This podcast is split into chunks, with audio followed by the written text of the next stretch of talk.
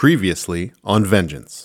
Congratulations. You have passed this test. Betta's gonna put one more bolt into the boulder. A ray shoots out of the eye as your arrow hits, and it hits Sergio. Um, and you watch as your friend turns to stone. I'm like speechless. A tear is making its way down his cheek right now. I'd like to share with the party that I heard him mutter, vengeance. Yes, yes. In this test, you must prove your powers of assassination. Everyone, turn and look at the crossbow man. He's real and he has a crossbow. I am gonna sneak. None of the guards seem to notice, but the uh, speaker turns to face you. All right, I am gonna take my dagger and throw it at his face. Every single mannequin turns to look at you Oh crap! and then applauds. Ah! you would recognize the voice of Deneb. Oh, Ida, come on, stop studying. I saw your friends. Oh man, let's go find them. You would hear some footsteps. I'm gonna turn around and throw down some ball bearings. Uh, you see a tall drow figure chanting. There is like a vertical line, sort of just midair. And then off to the side, in a huge pool of blood, you see Horatia. Uh, Sukha, he has cast Dominate Person upon you. He takes the bracers from his belt and he clasps them onto your arms. oh, oh. This will be fun. You're gonna, Yeah. It's gonna be a total party kill by Sukha.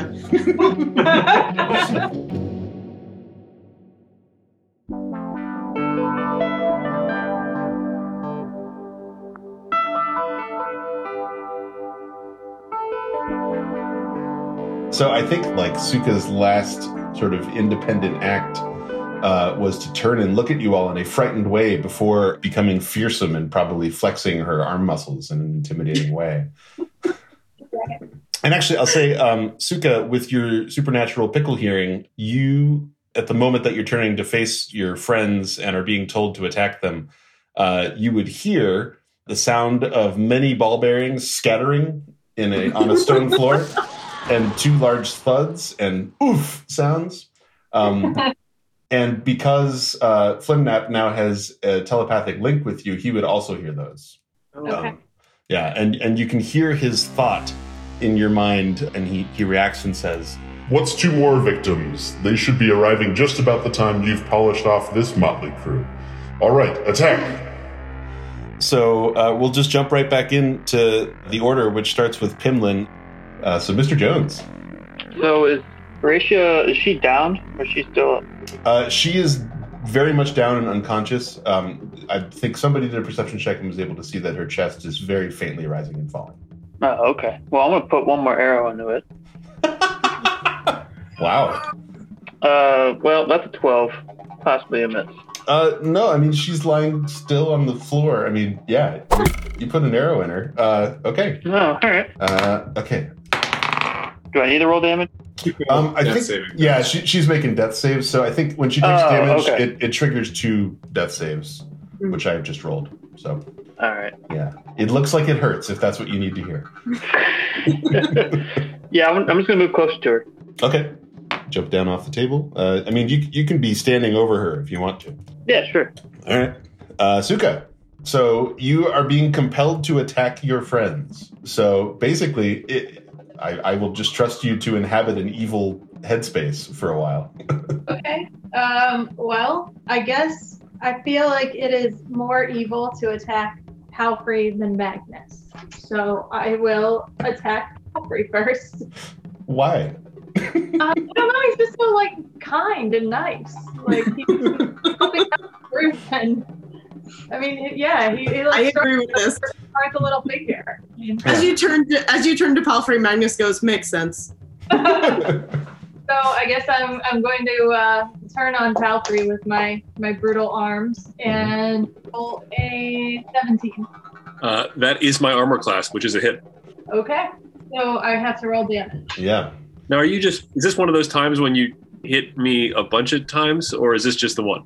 Uh, pro- I mean, it is. It is. I'm not going to go like full out and use. I actually I don't even know if I have ki points because I don't think we rest it at all. Mm-mm. So I think it's just my one my one time and then my bonus action, which is Okay, so just two instead of seventeen. do what you got to do. Oh man, uh, I had dex to damage. Oh geez. Okay. Uh, Five. 13. Sorry, you said th- 13? yeah. Oh, I don't have the proficiency. Okay, so then it's a total of 11. Oh, good. Then I I have one hit point.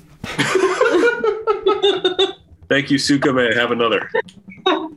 So I'm not. Can I like opt not to use my bonus action? Can I like be like, well, that was pretty good because he's, I'm assuming, down on the floor. Uh, roll wisdom to see if you have that choice. Okay. All right. Part of me kind of hopes that she kills me. I like this character a lot, but wouldn't man, what drama would that be? Yeah. Wisdom was a four. Ooh. Yeah, you, you do have to make that additional attack. I'm sorry. I really Okay. wish I hadn't said that just now. Oh boy. All right. Uh, damage or attack would be 16. Well, it's a miss. That does not hit. Okay. Skin on my teeth. cool. Magnuss, it is your turn. okay, can I get to uh, Flimnap? Yes. I would like to try and tackle him into the fireplace. Nice. So I guess that's, is that a strength v strength? Yeah, I think it is. Uh, that is a 15. Yeah, you win. Uh, Okay, uh, go ahead and let's just call it an unarmed strike because you are brawn, you are brawny. I'm specifically trying to break the concentration of his spell. Yes. Uh, I, arm strike was just a D4, right? Yeah. Okay, so it's three damage. Okay. Uh, you have broken his concentration. So, uh, Sukha, you feel yourself come come back. Oh, The, the evil passes, and uh, you have a badly beaten Palfrey uh, in front of you. I assume I can't like just give him a healing potion right now, can I? Uh, You no, have to you, wait. you, you have to wait till your next turn. Am I able to, with my bonus action, try to restrain him, or is that Yeah, I, much, I think. I think that would have had to have been your action. So, okay? I mean, and and you've certainly accomplished plenty in this turn. Okay.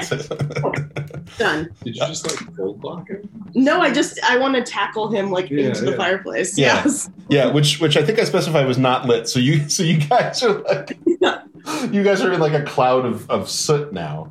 Uh, Yeah. uh, Himo.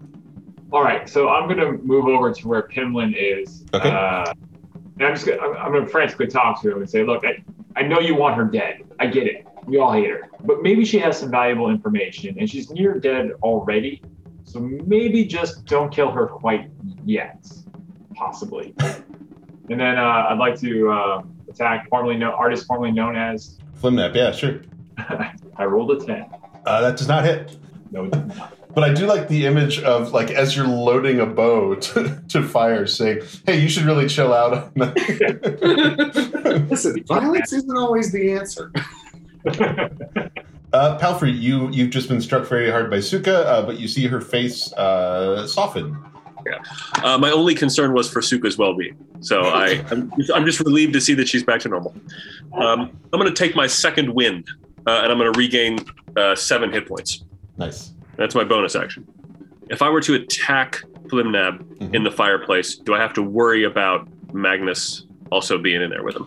Um, since we didn't give Magnuss a grapple, I'll say you, you'll be able. You can distinguish between the two of them. Okay, in that case, I'm going to take a stab, quite Cool. literally, Yeah. at Flimnap. Since he's prone, advantage. Yes. Oh, really? Let me roll again then. Yes. Ah, yeah. Okay, that'll be a 17 against his AC, That hits. and that is 10 hit points of damage. Uh, your spear goes through his heart. Ah, awesome. Assuming Drow have hearts, I guess they do. We, yeah, I, I suppose they must. yeah, he makes like a gross noise and um, hit hisses through through a blood-filled mouth. Emperor Rigel will have his way with you one way or another. and passes out dead. Well done, everybody. Yeah. Uh, Palfrey turns around from stabbing a man through the heart and just goes, "Well done." Positive reinforcement is important. How far am I from first Palfrey, and then also how far am I from Horatia? um, we can jump out of combat here. I'd like to go to Horatia, and as I'm passing Palfrey, hit him with a healing word for three health. One raindrop raises the sea, and all that. And then I'm just gonna tap a hand on Horatia and do spare the dying and stabilize her. Okay. How does Pimlan react to that? While she's down, and barely breathing, I'm going to tie her up so she can't get away. Okay. Yeah, I mean, I think you have R- Ropeson's top shelf rope, so Yeah. be, be a hell of a hell of a handcuff situation. Best in the biz. Um, I didn't put it on the map, but I will say um, the the like vertical line in reality that he was attempting to conjure is still present. It seems to be fading pretty quickly, but it is still present um, in this moment. If anyone wants to do anything relating to that, Um, can I make an Arcana check? yeah, sure. Uh, that's a 16. 16. Yeah, um, portal is the word that comes to mind. It looks essentially the same as the portal you saw way back in Occam uh, when the woman that you fought alongside was like pulled back through away from where you were. Um, so this seems to be like the same thing. It looks pretty much just the same. Okay. Um, but like not open. It seems to be the beginnings of such a thing. Okay. Whew. Well, should we get out of here? Because as far as anyone in this college knows, he's just the assistant to the head person. We And we, have everything we came for, right? Sukha, you still have the bracers, right? I do. Yeah, maybe we should grab Horatia and try to split. I feel like that looks very suspicious. Don't mind us. We just snuck into the highest, most guarded floor of your prestigious guild hall and uh, attacked and tied up your headmistress and are just leaving with quite a hurry from an area we weren't supposed to be with in the beginning. Put her under the stage with the with the uh, statue of uh, of Sergio. Sergio. Yeah. Ooh, that's what we'll collect our people that we don't know what to do with. Here's, here's my here's my feeling about Horatia. Horatia is still our enemy, Mhm. and perhaps it is for the best that she's not dead, but she should face some sort of consequence for a being in charge of the thieves guild and b extorting our friend Pimlan. So whether we do it here or take her to a secondary location and do it there, I feel like we got to turn the tables on Horatia one way or the other. I mean, she was punishing another criminal. Is that not a good action? Yeah, but one Yeah. one one good action undertaken out of self interest is this is we're getting into big Kantian shit here, but it's not like All I'm saying is that two wrongs may not make a right, but three lefts do, and we all should have left a while ago. what is it? What is it? What do Himo and Sukha think about this? I keep thinking about the fact that there were people that fell in the hallway, and before we really do anything else, we should probably see what's going on with them if they're still fallen or or what, and and maybe see what they think about Horatia as well. As you say that, um, you hear footsteps at the doorway to the room, and if you were to turn, you would see a still sort of swaying, drunk halfling woman who is Deneb, who you know, and her studious friend, who I think Sukha heard named Ida in one of the exchanges. Um, I picture her as kind of like a, a skinny person with like long hair, like maybe over one eye or something like that. Um, uh, but they're they're standing at the doorway, um, and what they see, just to remind you of your appearance, is um, they see, uh, as you say, the the assistant to their dean covered in soot, dead in the fireplace. They see the dean herself uh, in a pool of blood, tied up. Um, and they say they see Sukha, who I believe is wearing a professor's cloak that you lifted from one of the classrooms. Yes. Um, so they're just like jaws hit the floor, and uh, they're looking at you questioningly.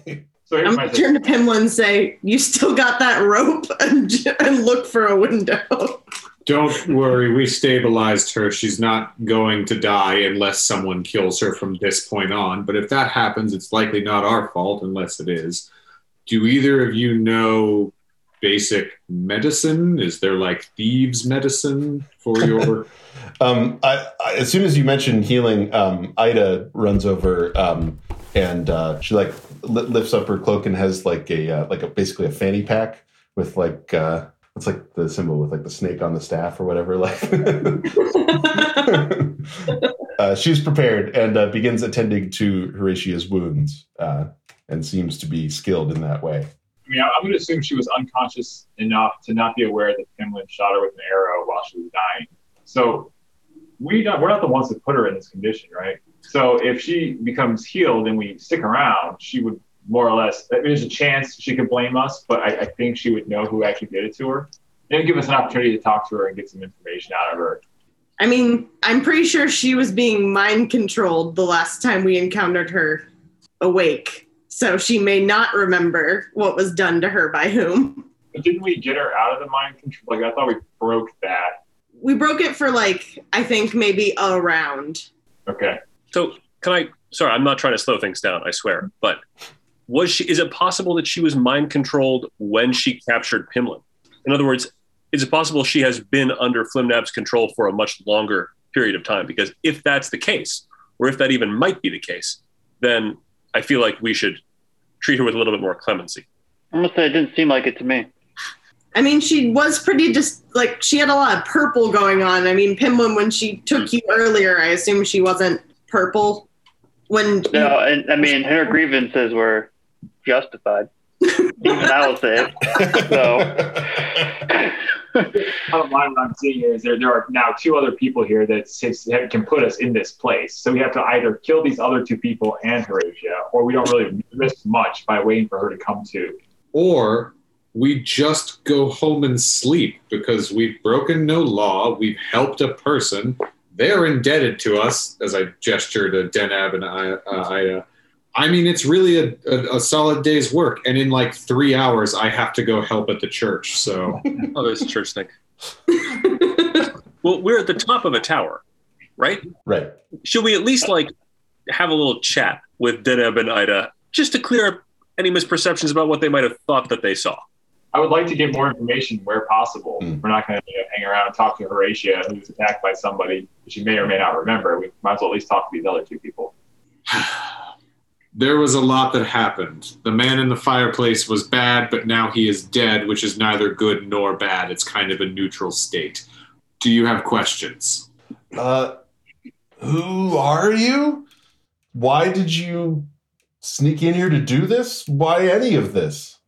This is like a, like school is kind of boring. Like why did any of this have to happen? This will completely shock you. You may want to sit down so that you may immediately spring up. We are not students and are not bound by your laws of boring.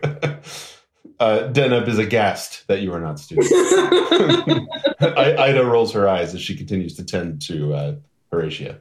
the fact of the matter is is that we were involved in an altercation with Flimnap because Flimnap was actually kind of doing a marionette thing with your leader and we were unfortunately the audience and it was kind of a punch and Judy situation. Oh, you mean you mean Punch and Judy, the husband wife professor duo who teach assassination?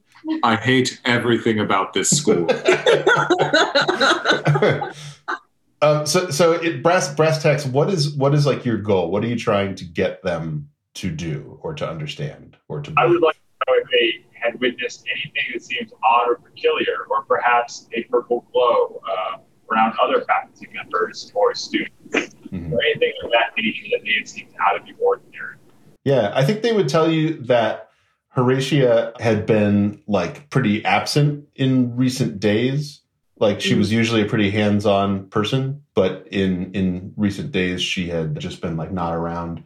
Um, also, that like the security measures that you made your way through were put in place following the arrival of Flimnap roughly a year ago.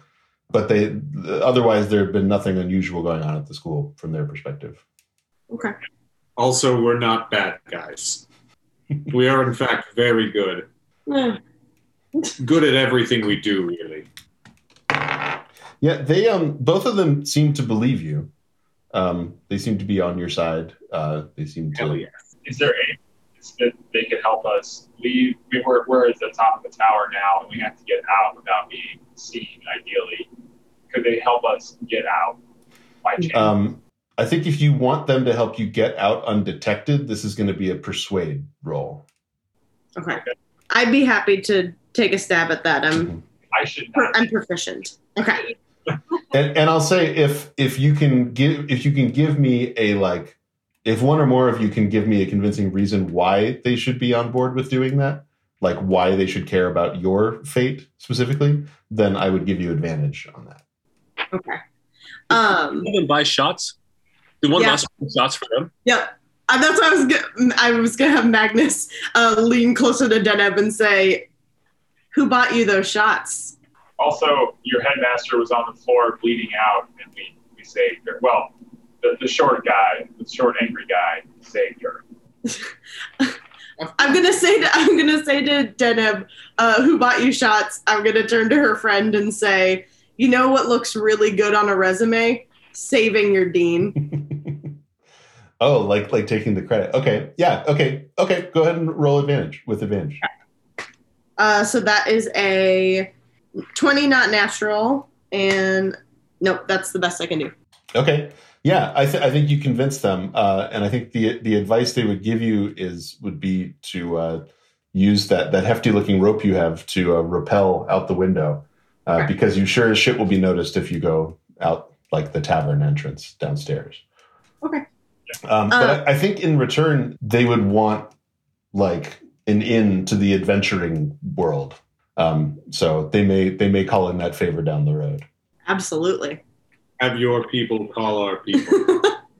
Luke, when uh, Jebeddo was explained to them what happened, uh, I wanted to at the same time go search uh, his body, Flimnap's body. Yeah, sure. Is that investigation? Yeah, 13. yeah. You find a dagger, just sort of an ordinary dagger, but it looks maybe of drowish make. Okay. Um, he has some very sooty robes, and you find uh, a large coin with the insignia of the subcommittee on it, very similar to the one uh, that you saw in the fountain, which seemed to produce uh, the elementals that you fought way back when. Um, but it is not glowing or anything like that. It seems to be dull. Okay. I'm going to take that for now. I'm going to give the dagger to Jebeddo. And I'm going to leave his robes on him. Yeah, I don't need that visual either. Can I check just for my own giggles uh, if the dagger is actually Drowish make or if it had been outsourced to our company? Interesting. Uh, yeah, go ahead and roll investigation. Uh, eight. Uh, it bears an insignia that doesn't seem to be in a Drowish script. So it Mm. doesn't seem to have been made by Drow, but you're not familiar with the insignia or where that would have been from. Worse than any of his other crimes, he was cheap and wouldn't even pay a proper craftsman. Good riddance. Uh, I know uh, celestial language, so I'm just curious if I can look at the coin, see if that happens to be what the mark is. Sure. Yeah, so the mark on the the mark on the coin isn't a, a in a language. It is um, this is this is a piece of information that was in the book that you guys found. Um, it's like a red hand with a blue helix vertically down the middle and a white seven pointed star behind it, which you know to be the like the the corporate logo essentially of the Chthonic subcommittee. Right. Okay. Trendy.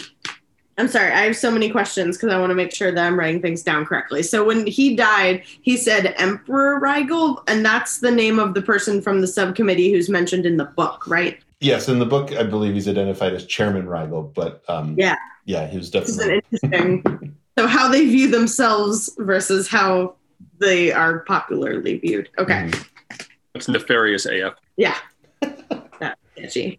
Um, I, w- I will say that um, yeah, this is, this is important. I should have mentioned. Um, so I- Ida has been working on Horatia, and she does seem uh, roused to the point of consciousness at this point. So if you wanted to question her before you dip, uh, that is certainly an option. I would like to ask if she knows who put her in the condition she was in. Who, who was it that, you know, hurt her? What does she remember? What does she remember? Yeah, um, she would tell you that um, she was.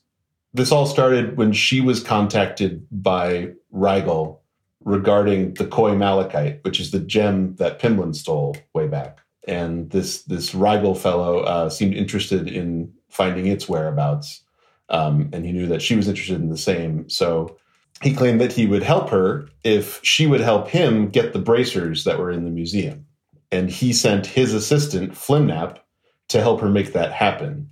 Um, and when Pimlan was captured recently, it was Flimnap's idea to provide a red herring in the form of the scroll that they gave you, uh, featuring the Standing Stone, um, basically to create a distraction so she could get in and steal the bracers.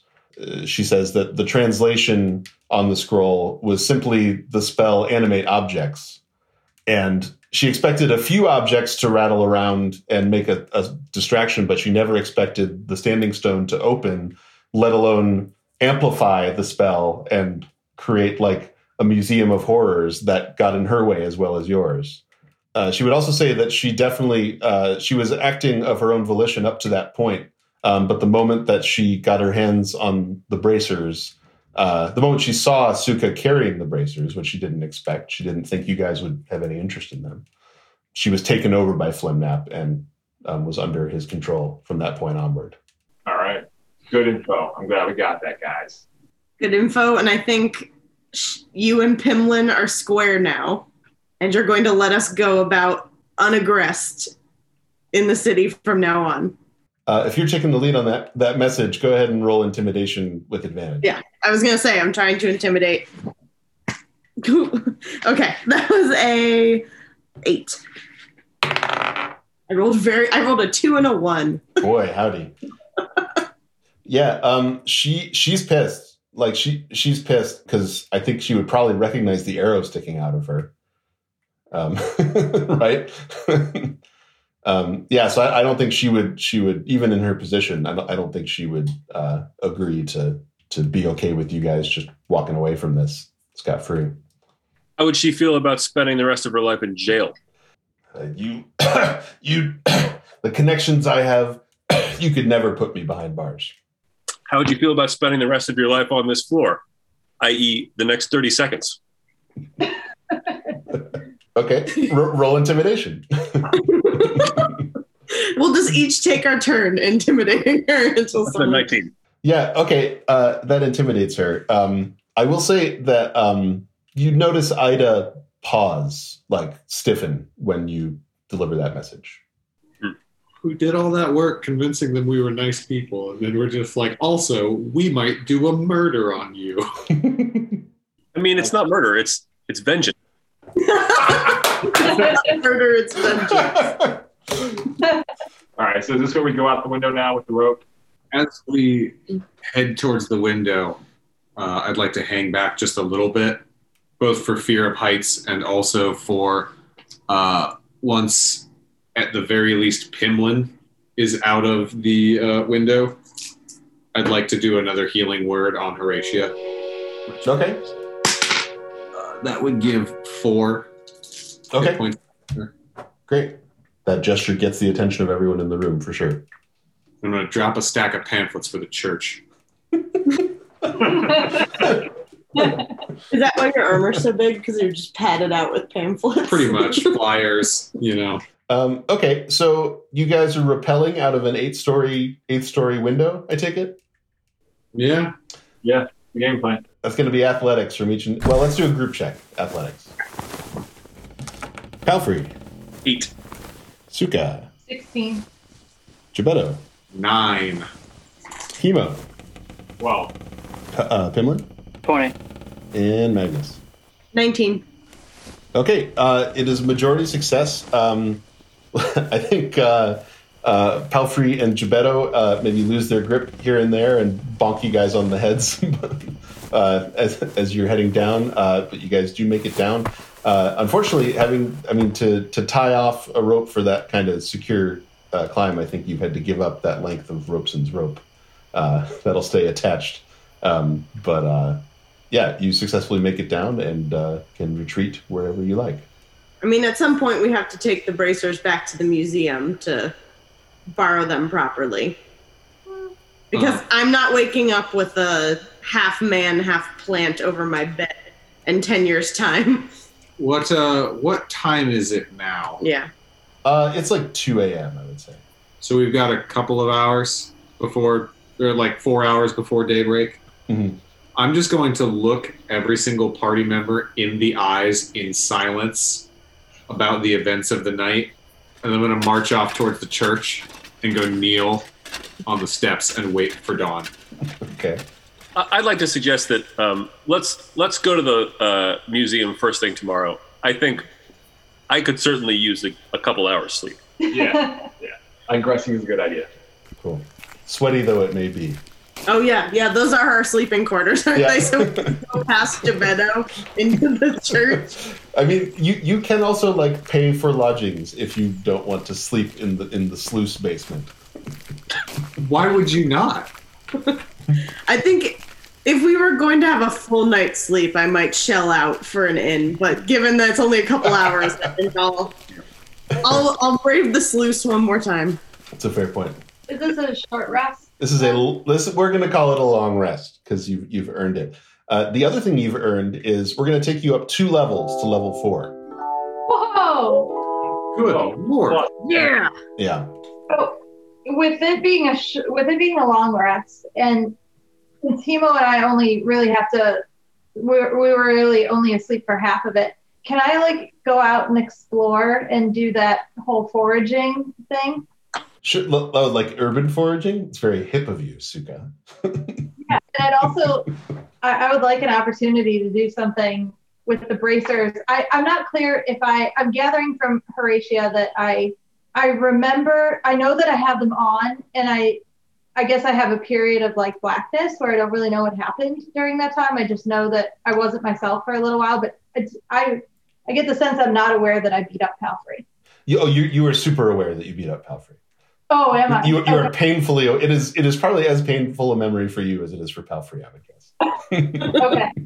Like I said, no, there's no, not the slightest hard feelings at all. well, it's very kind of you. yeah, I would- I would like to go out and do some urban foraging Okay, then. so the the the the difficulty of foraging is going to change based on where you are and like how plentiful that kind of thing would be. So I would say an urban environment is going to be a hard place to find herbs, which means that you have to beat a twenty. I have to beat a 20. Yeah. Okay. I rolled a natural 20. Damn. All right. Maybe you find the same like abandoned yard that Palfrey was uh, was uh, practicing in a couple sessions back, and uh, it turns out like it wasn't just grass; it was like medicinal herbs that he was striding through. Yeah, yeah, that's, that sounds great. And so, do I roll the d4 to determine how much I bring back? Um, let's say I think it's an automatic four with a critical. So um, I think I have it as you get like four units of herbs. Is that right? Yeah, yeah, bunches. And then you can spend those in different ways. Cool. Okay. Yeah. So you got four on your first first go. Nicely done. Sweet. Um, yeah, so there's a, a sweaty sweaty night in the church basement, uh, and uh, you guys are you guys are rested. Beautiful. Yeah. All right. I'd like to get up nice and early and Mhm. meet um, Opic. Uh, Op- Opik was was the sort of head of the church, but she's assigned you to be apprentice to uh, Caleb, That's uh, right. who you have not yet met. Yeah, so I think you said your, your plan was to just like kneel in in prayer and like make sure you you were in the right place at the right time. Correct. Yeah. Okay. So I am going to say that you are exhausted. Yeah. Um, I'll pick up on yeah. it exhausted. yeah. Yeah. Uh, which let me remind myself of how that works. It sucks. I have disadvantage on all my ability checks. Is that what it is? Good because they don't put it in the freaking index. Okay, dis- yes. Okay, great. Okay, uh, yeah. So uh, well before the sun has even come up. In fact, you, you'd probably feel like you'd only been there for a little while. Um, you hear the the doors to the church swing open uh, and heavy steps proceeding up the nave, and uh, you were approached by a uh, uh, swarthy dwarven man um, who says, uh, "Ah, you must be Jebeddo." That I am. It's wonderful to know that my reputation precedes me. Uh, I can't say it's very good so far, but uh, we'll see how you do. Uh, okay, uh, right. Over this way to uh, scrub my flue today, please. We'll see where you go from there. Glory be. Yeah. Uh, what, what, what do you think would be a relevant check for scrubbing the flue of his forge? I kind of feel like that's a bit of an acrobatics. Because you're so little. Love it. I have to get Love up it. in there, you know? Uh, that's an eight. Wait. Was that with dis- disadvantage? Not a disadvantage. Wait, it could get worse. It doesn't because I rolled uh, the next one would have been a nine, so it's an eight. Okay. Okay. Yeah, I think you you basically just get dirty yourself, but don't really make the thing cleaner. And I'm not sure how that would impact uh, his forge work for the day, but uh, uh, he doesn't seem particularly impressed. But I'll say um, he uh, he very quickly uh, bangs out some like very basic pieces that would be sort of rank and file things that church members would make as like a tithe or, or what, what have you. Uh, and he, he sort of seems to get to like fill his quota.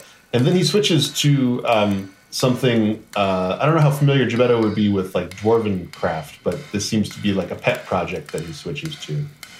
I don't know that I've ever seen anything quite like what you're working on. Would you mind discussing the schematics with me? I'm kind of a connoisseur.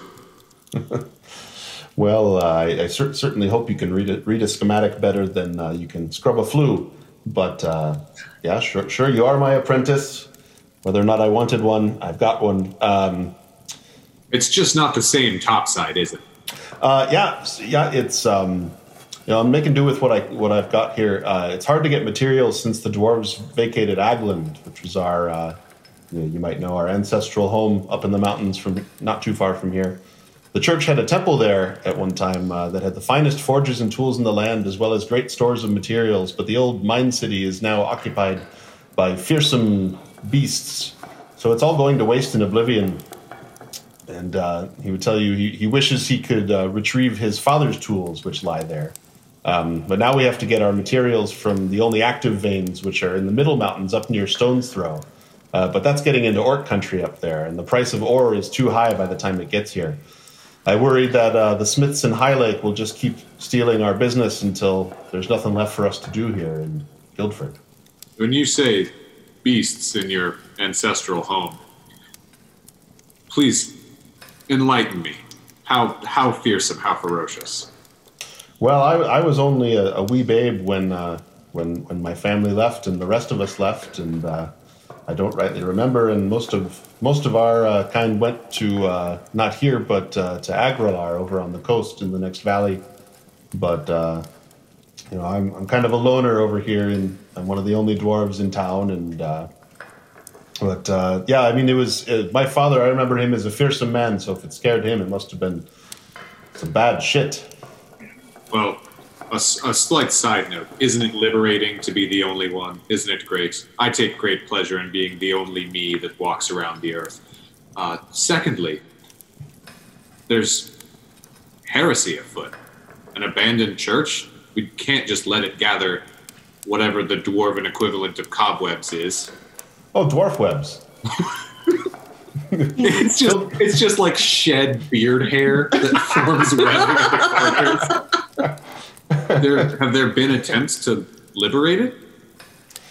Uh, if if there have, it would be from uh, starting from the dwarves in Agrilar. But as I understand it, they've become lackadaisical in, in, in the absence of uh, their mountain environs, and uh, so nothing that I know of. Uh, but uh, I would.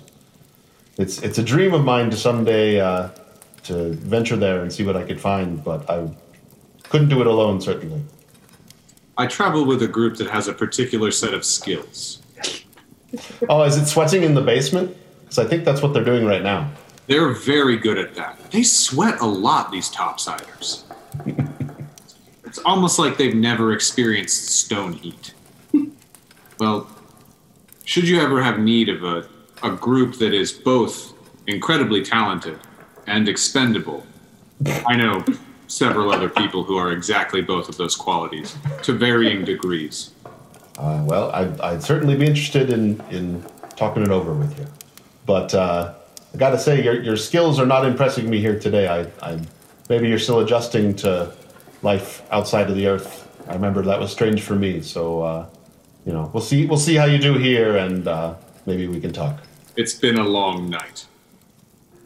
Indeed, it has. Hey, folks, this is Luke Brevoort, your host and dungeon master, and today I'm speaking to you as Opic, the leader of the Guildford chapter of the Church of the Immaculate Hammer. Hey, uh, hey, come in here. I'm, uh, I'm sitting in my office. I'm taking all this in. I can hear them talking out there. And do you want to know why I'm smiling? W- would you like to know? I'm smiling because Jebeddo is in the church and he's talking to somebody else. Thanks for listening to session 16 of Vengeance. Boy, that diamond heist really spun up into something quite a bit bigger, huh? Uh, I hope you enjoyed all of that. I have to say, uh, we're at just right around this point in the campaign is when I think we really started to hit our stride as a group. And so you're in for uh, some fun times ahead for sure. Um, hey, just an FYI, we're not going to do Twitter anymore. It'll probably be old news by the time this episode comes out, but I'm putting this one together just after the recent changes to the platform have been announced. And uh, we're just going to bow right out of that one. Thanks. Uh, also, our little audience has continued to grow nicely, uh, but that seems to have been via word of mouth rather than on that platform. So, hey, who needs it? Uh, so, no more Twitter. Uh, but I can tell you that the show is edited and sound designed by me, Luke Brevoort. Our theme song is Castles in Winter by Joel Vandroogenbroeck. All other music is by me.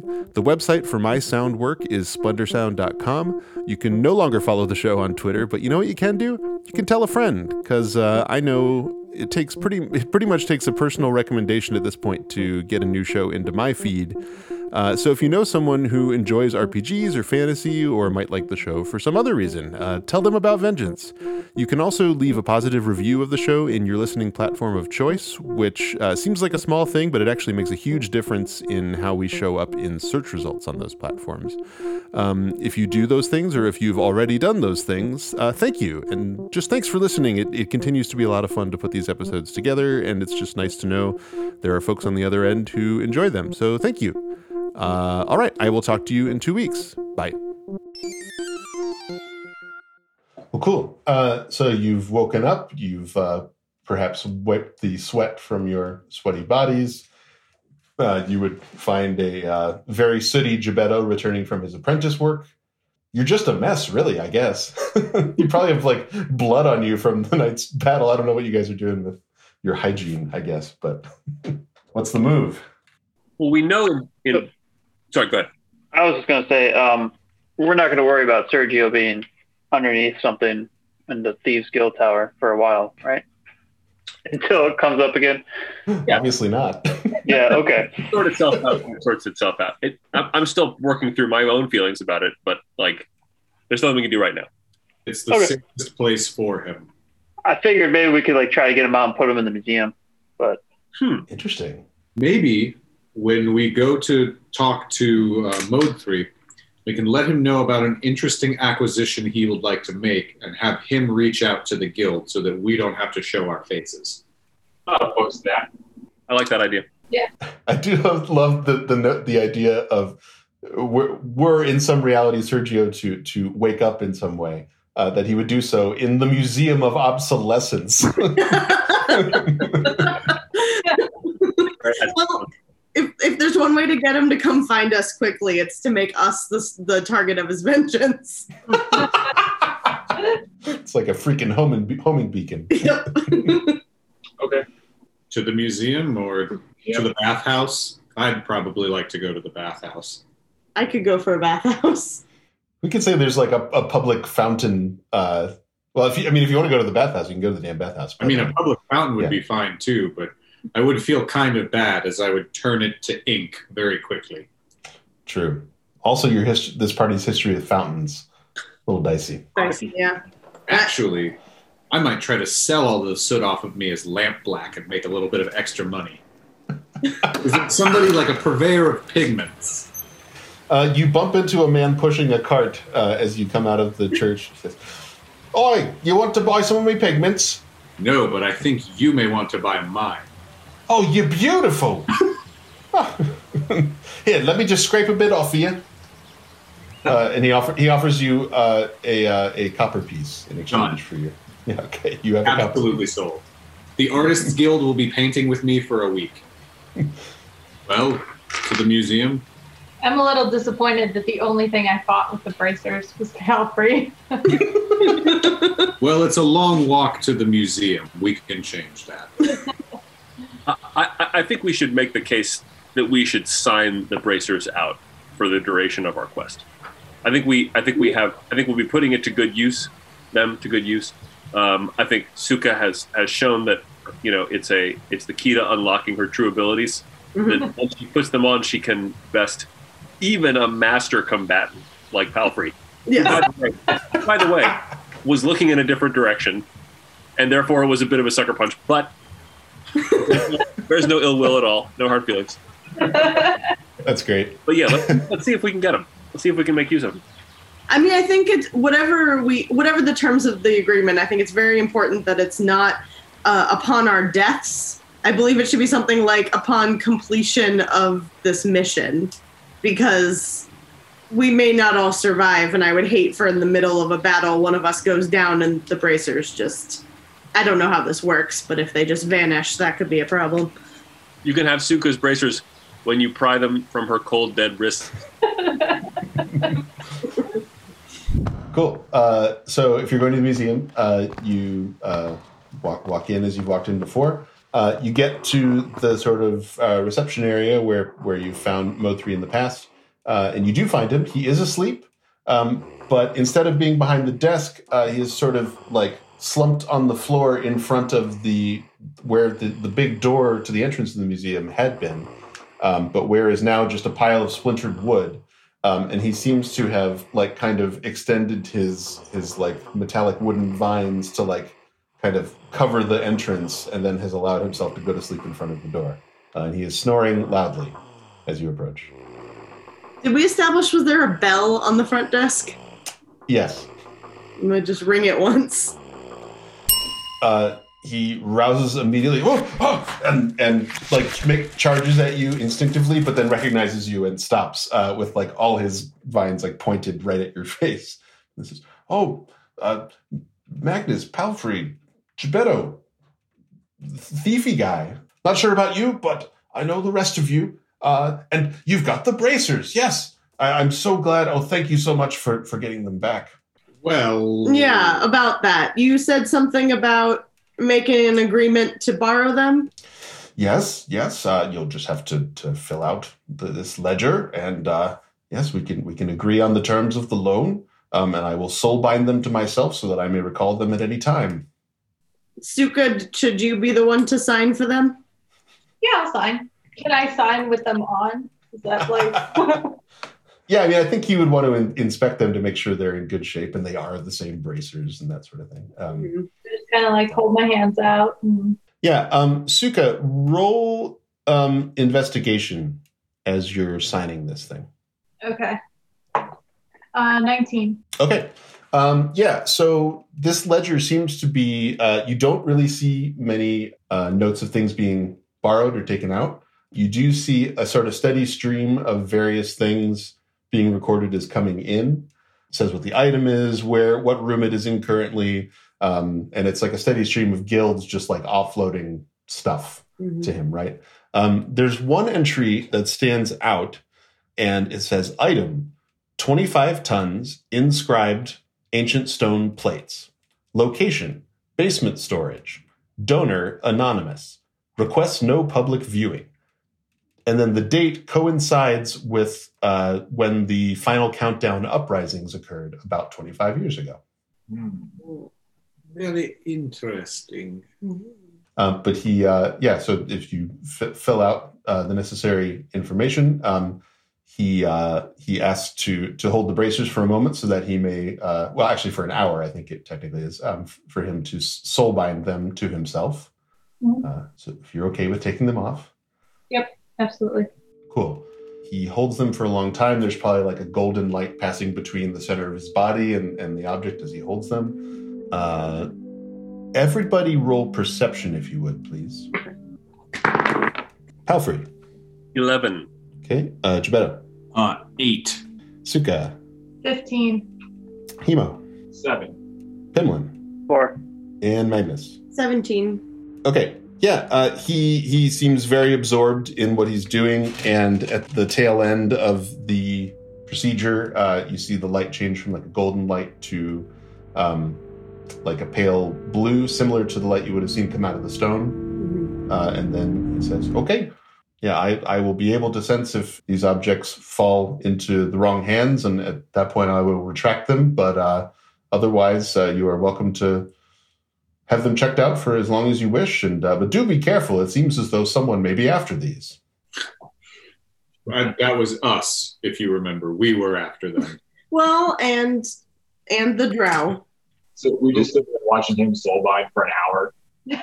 I mean, you can, if you want to do something while you're standing, you can go go leave and come back or whatever. Is it like one of those racks of pamphlets like there usually are at like cultural sites? like different things to do in Guildford? Yeah, I mean, you're the expert. Yes. yeah, yeah. I actually, I was really hoping to have time to to draw like um, a map of Guildford and like kind of populate it with some more stuff, but I just didn't find the time this week. Uh, but there would be pamphlets for for many things, which you're welcome to invent if you like. Would it be fun to maybe go into the basement and look at these stone tablets while mode three is otherwise occupied? so you're, you're welcome to try. He allows you guys to go back in the museum if you want. Walking around, there's no clear entrance to the basement. Okay. Did Sukha, did you tell the group about that? Or is that just like you're just looking? Yeah, I, I, w- I would like to have told the group that. Does anybody have any interest in it? I'm not interested enough to really look for this entrance to the basement. I'm satisfied by looking around and being like, oh, all right. Yeah, I'm about the same way. I'd meander around the museum, and if nothing was obvious, I would. Yeah. If you want to break into something, we can. I mean, I wouldn't be opposed. Not like four hours off of the last heist. Twinman's like jo- jonesing, you might say. Yeah. It's gonna be like we're gonna be walking through the woods. You'd be like, you see any uh, locks to pick? Any uh, like a chest or something? In the squirrel nests. we each like hide our wallets in different places every day just so you can pickpocket us. You- You should. My sleight of hand is very high. I mean, I'm mostly interested in whether does the museum look like there was a massive brawl here the night before? well, thanks to Jebeddo's mending spells, uh, all the cases are back in order. Uh, it seems like I I think you would probably see maybe like a cart that Mode Three would would have that has some items that need to be like cleaned or recategorized or something like that. Um, but it's it's in generally good order, uh, with the exception of the the one thing that's unchanged from when you were in here previously is that the uh, the case for the standing stone remains open, um, and the standing stone itself remains open. Hmm. Well, Take the bracers and head out. maybe we should find someone who might be able to get us the next page of the book. Yeah, translate the next page of the book. Who can we trust, though? So in Guildford, Yeah, there are many guilds. you could say that. Sure. Yeah. Is there a guild of sages, uh, scholars? Are there are there are there academicians to be found who might be able to translate this? And are there enough of them that we could find one who would be sort of trustworthy? If we could, if we have to find a wizard to do it, so be it. I would almost prefer to just find a, a sage, just like a, a non magic person who knows a lot. It was like wizard puzzle stuff, right? Yeah, well, actually, as a matter of fact, if you if you're sort of turning your attention to the book, I imagine Magnuss would would pull it out or, or be spending more time than you did looking over it. Yeah. Um, and you would you would actually find a note between a couple of the pages, uh, which I will text to you. Huh? Okay. and which I will read for you, dear listener, because Hana chose to share it with the group right away. Sergio, thank you for your kind, if ominous, words regarding my recent set of puzzles. I'm glad they're helping you along your path of wizardry. If you ever find yourself in Guildford, please feel free to seek me out, though I'm not sure how helpful I can be in, quote, sharpening you as an instrument for vengeance, as you put it. Magically yours, Volans, Vice Mage of Research and Quizzical Inquiry at the First Wizards Guild of Guildford. It seems like Volans is our guy. Yeah. I mean, he, I mean, he's a wizard, but he's familiar with Sergio and doesn't seem to fully hate or fear him, which I feel like is the sign of a strong mind. What was there to fear? Well- Everything. Easy for you to say as the person who turned him to stone. Clearly, I was not shaking in my big metal boots. you worked with Drow every day. That's what I'm saying. Your guys' tolerance is incredibly low. I bet you've never seen your cousin eaten by a mimic. Um, can I ask a quick world question? Uh huh.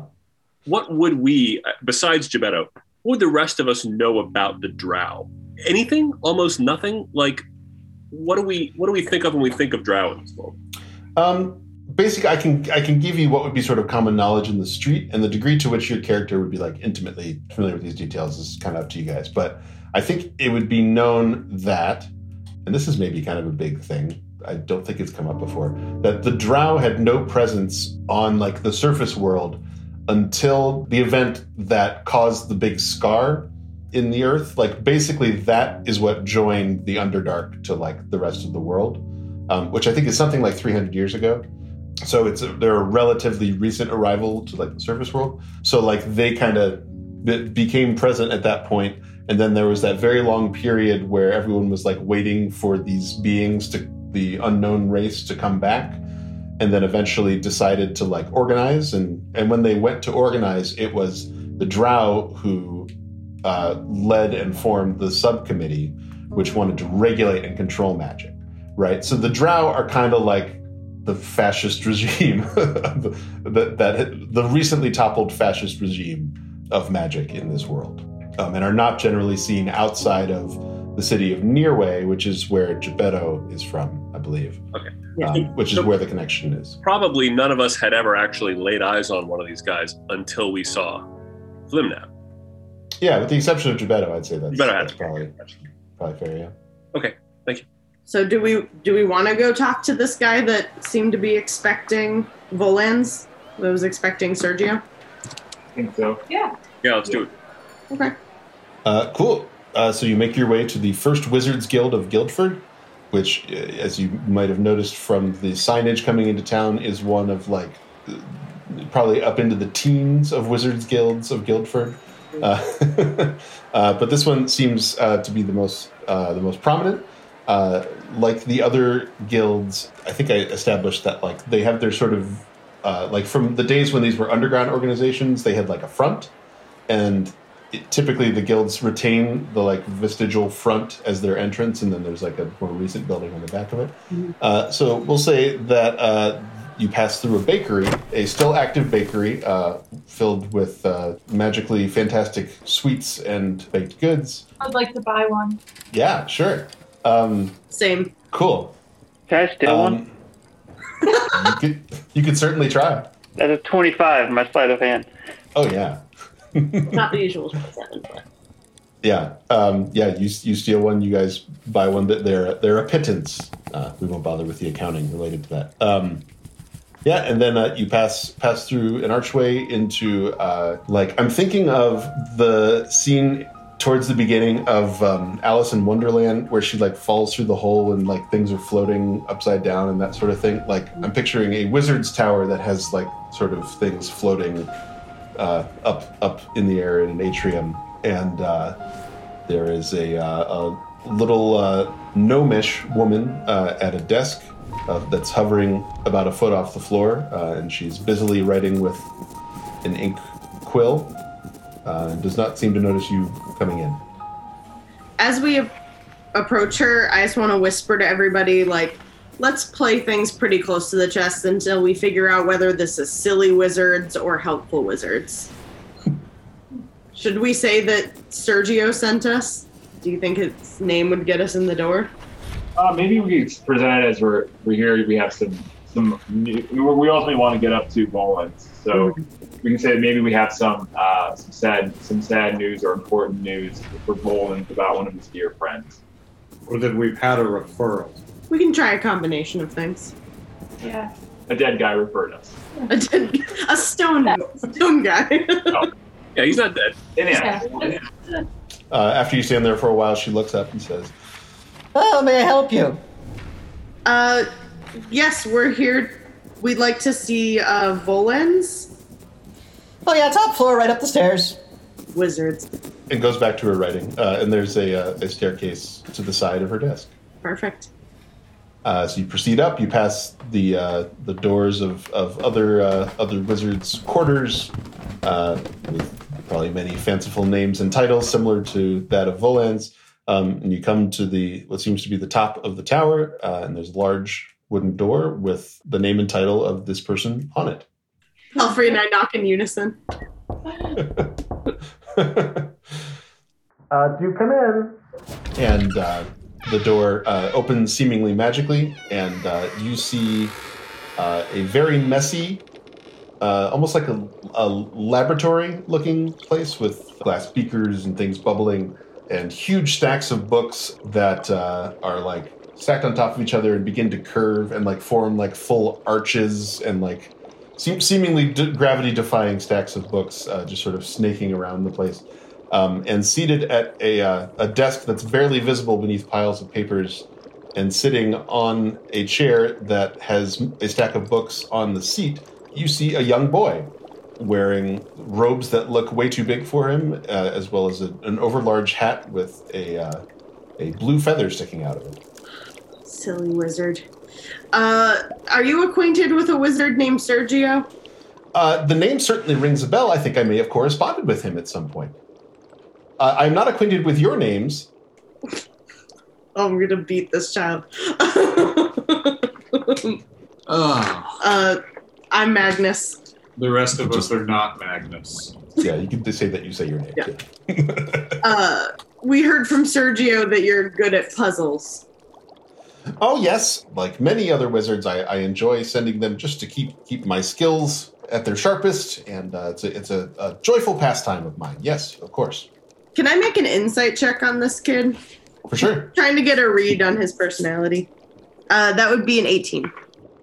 Yeah, uh, like when you say his personality, like what are you Like, just to is this a person that I feel like A can help and B we should show this book to? This child got good vibes. Yeah, basically. Um, he seems earnest, studious, maybe impatient, and uh, you, you don't get a false or conniving vibe from this person. okay. I thought wizards had to study their entire lives for some small modicum of magic. Oh, you're referring to my apparent age. I did turn myself into a boy as one of my experiments went wrong recently. It's an unfortunate condition. But please don't be swayed by that my looks. I'm very intelligent and have studied for a very long time. That also sounds like a thing a child would say when trying to justify their knowledge. That may be a side effect of the experiment. Palfrey believes this guy 100% and is going to very, very gravely shake his little hand and say, It is an honor to make your acquaintance.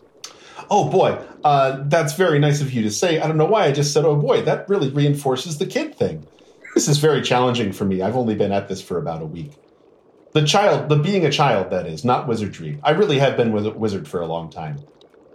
I, I changed my mind. I love this child. Out of character, it this is Luke is doing a really good job of making it impossible for us to know if this is actually a kid or not. Like, this is good DMing here we're witnessing. I mean, I'm gonna look at the group like, um, yes. He's small. He turns rogue on us. We can take him in a fight. All right.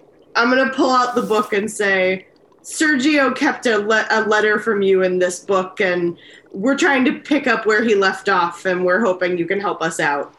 And I'm gonna hand the book to him. It would be my esteemed pleasure to help you, to stop what I'm doing and help you. Uh, and he, uh, without getting up, he uh, he waves a wand and casts Mage Hand.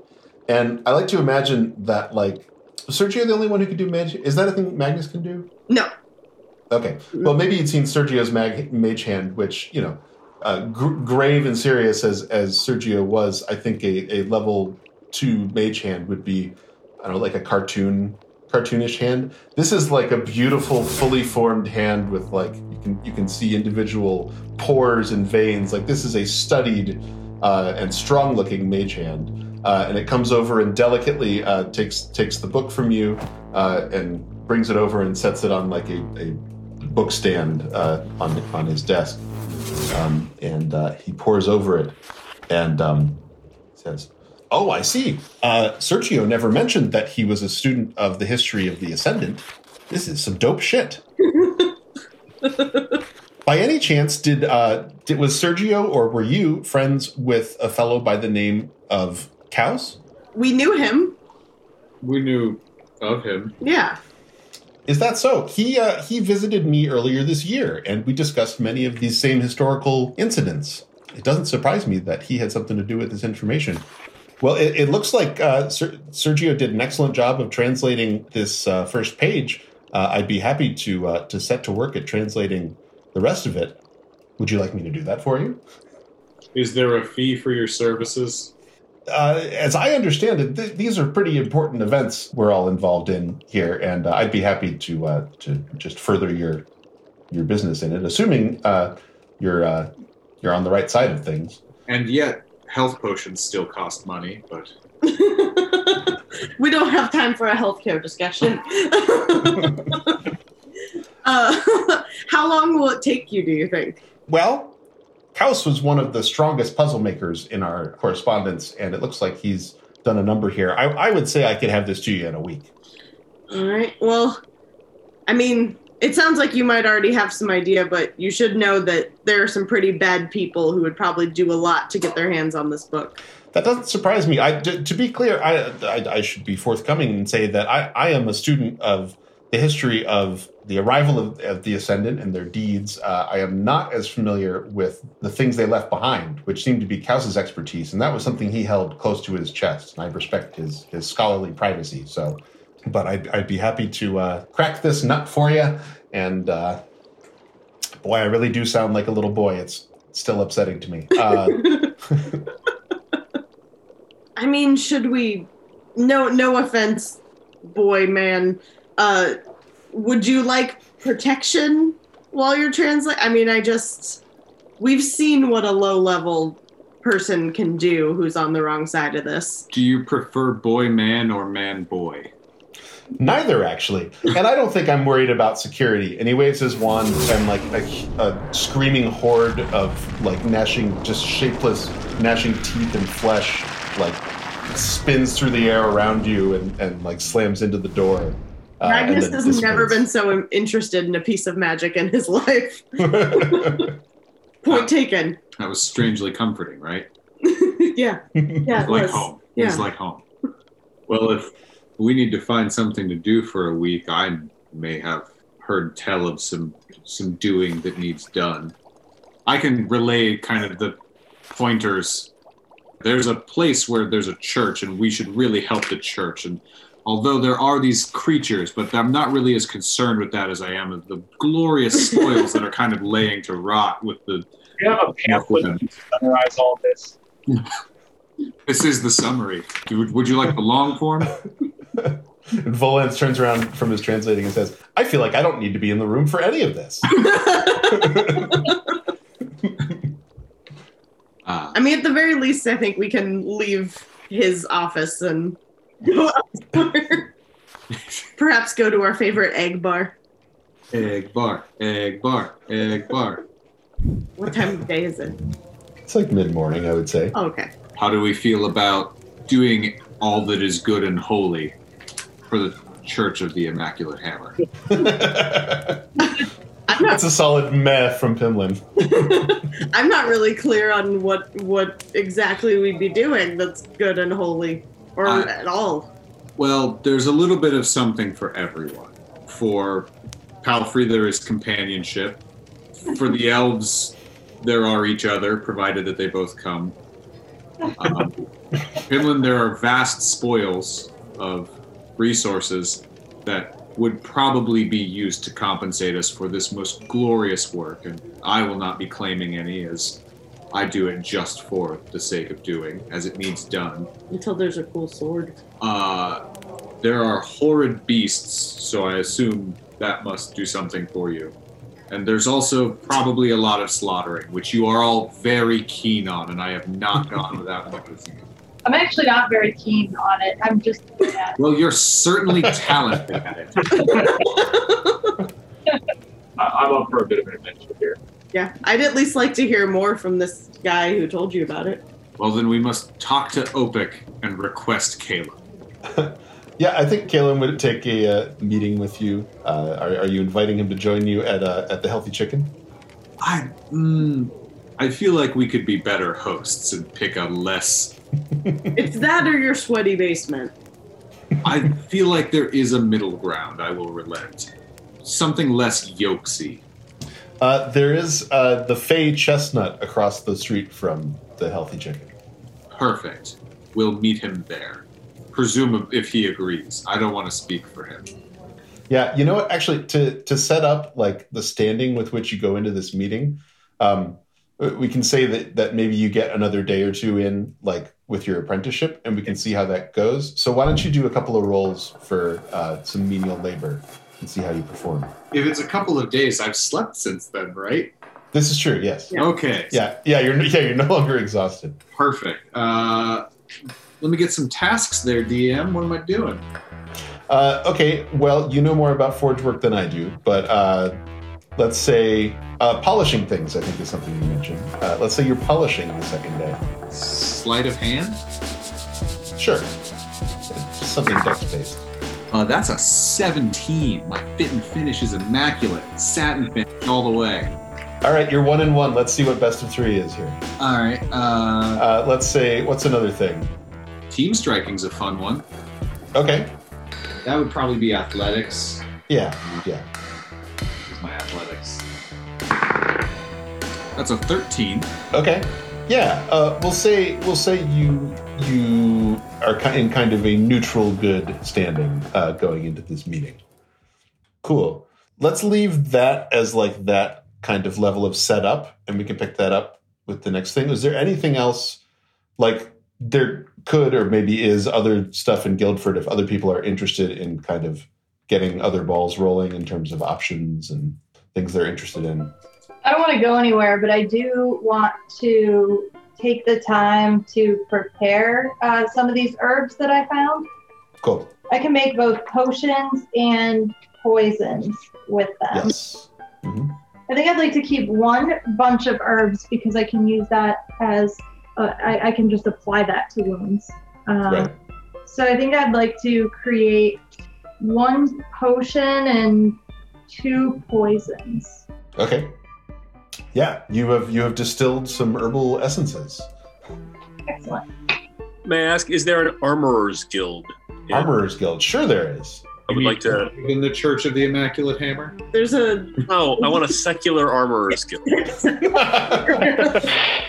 Why? There's the first secular armors Armorers Guild. Of. I'd like to head in that direction then.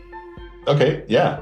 Um, yeah. You you find a uh, building with a, a sign with a shield and a helmet on it, uh, and uh, inside there's uh, imagine like like uh, in the same way that like uh, fancy uh, rims for cars would be sold like lined up on on a wall in a shop. It's like that kind of thing. like, yeah.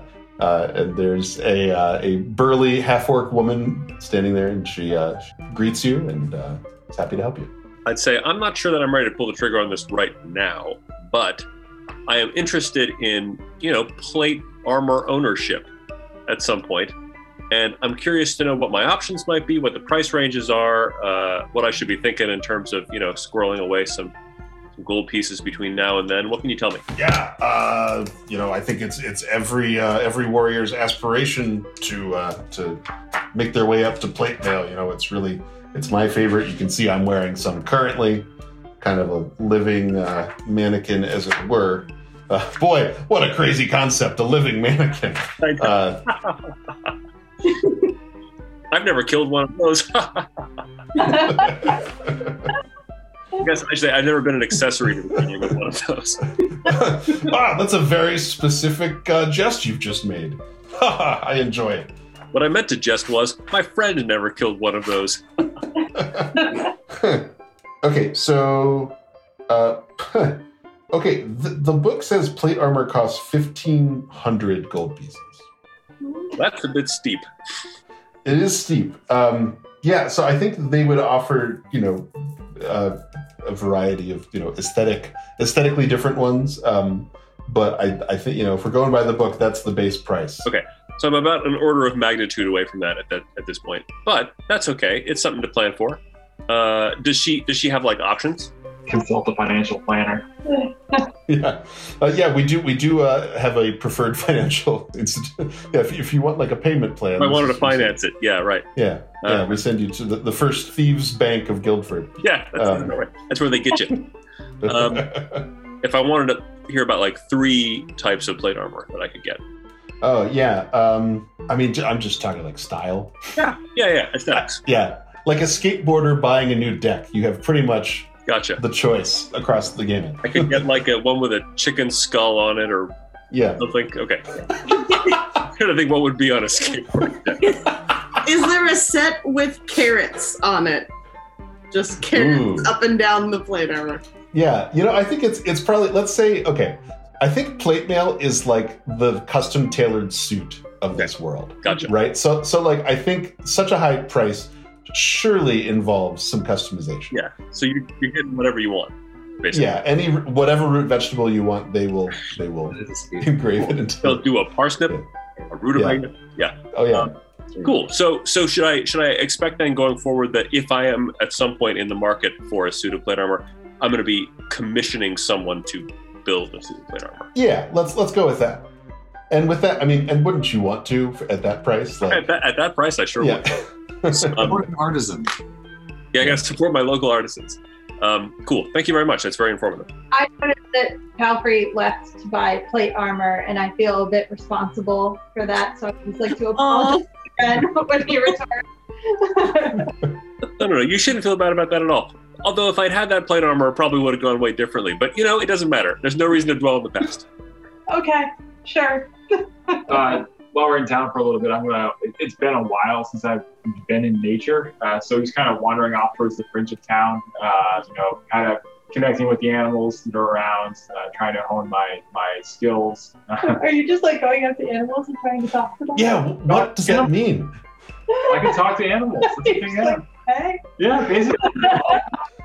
Yeah, I would say like that. Whatever, like maybe this week could represent, uh, like you guys leveling up, right? Like if there are some specifics, you know, we could tie that into the fiction of specific things you do. But yeah, we will. You, yeah, we will have you at level four at the beginning of next session for sure.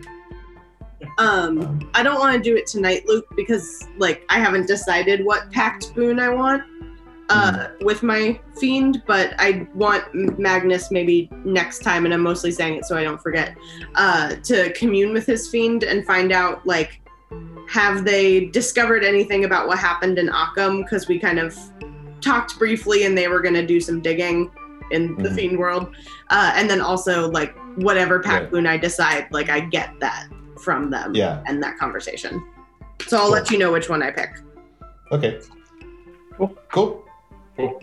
Man, I really thought Sukha was going to kill Palfrey for a second there. Oh, man, I was sweating. I was sweating a little bit. I got to tell you. I don't want to say if only, but man, that really would have taken the heat off of my back for the whole. That's true. That's true. You would have had a lot of cover there if I had uh, if Sukha had killed me. You know, Sergio can come back from stone. It's it's hard to undo death by fist.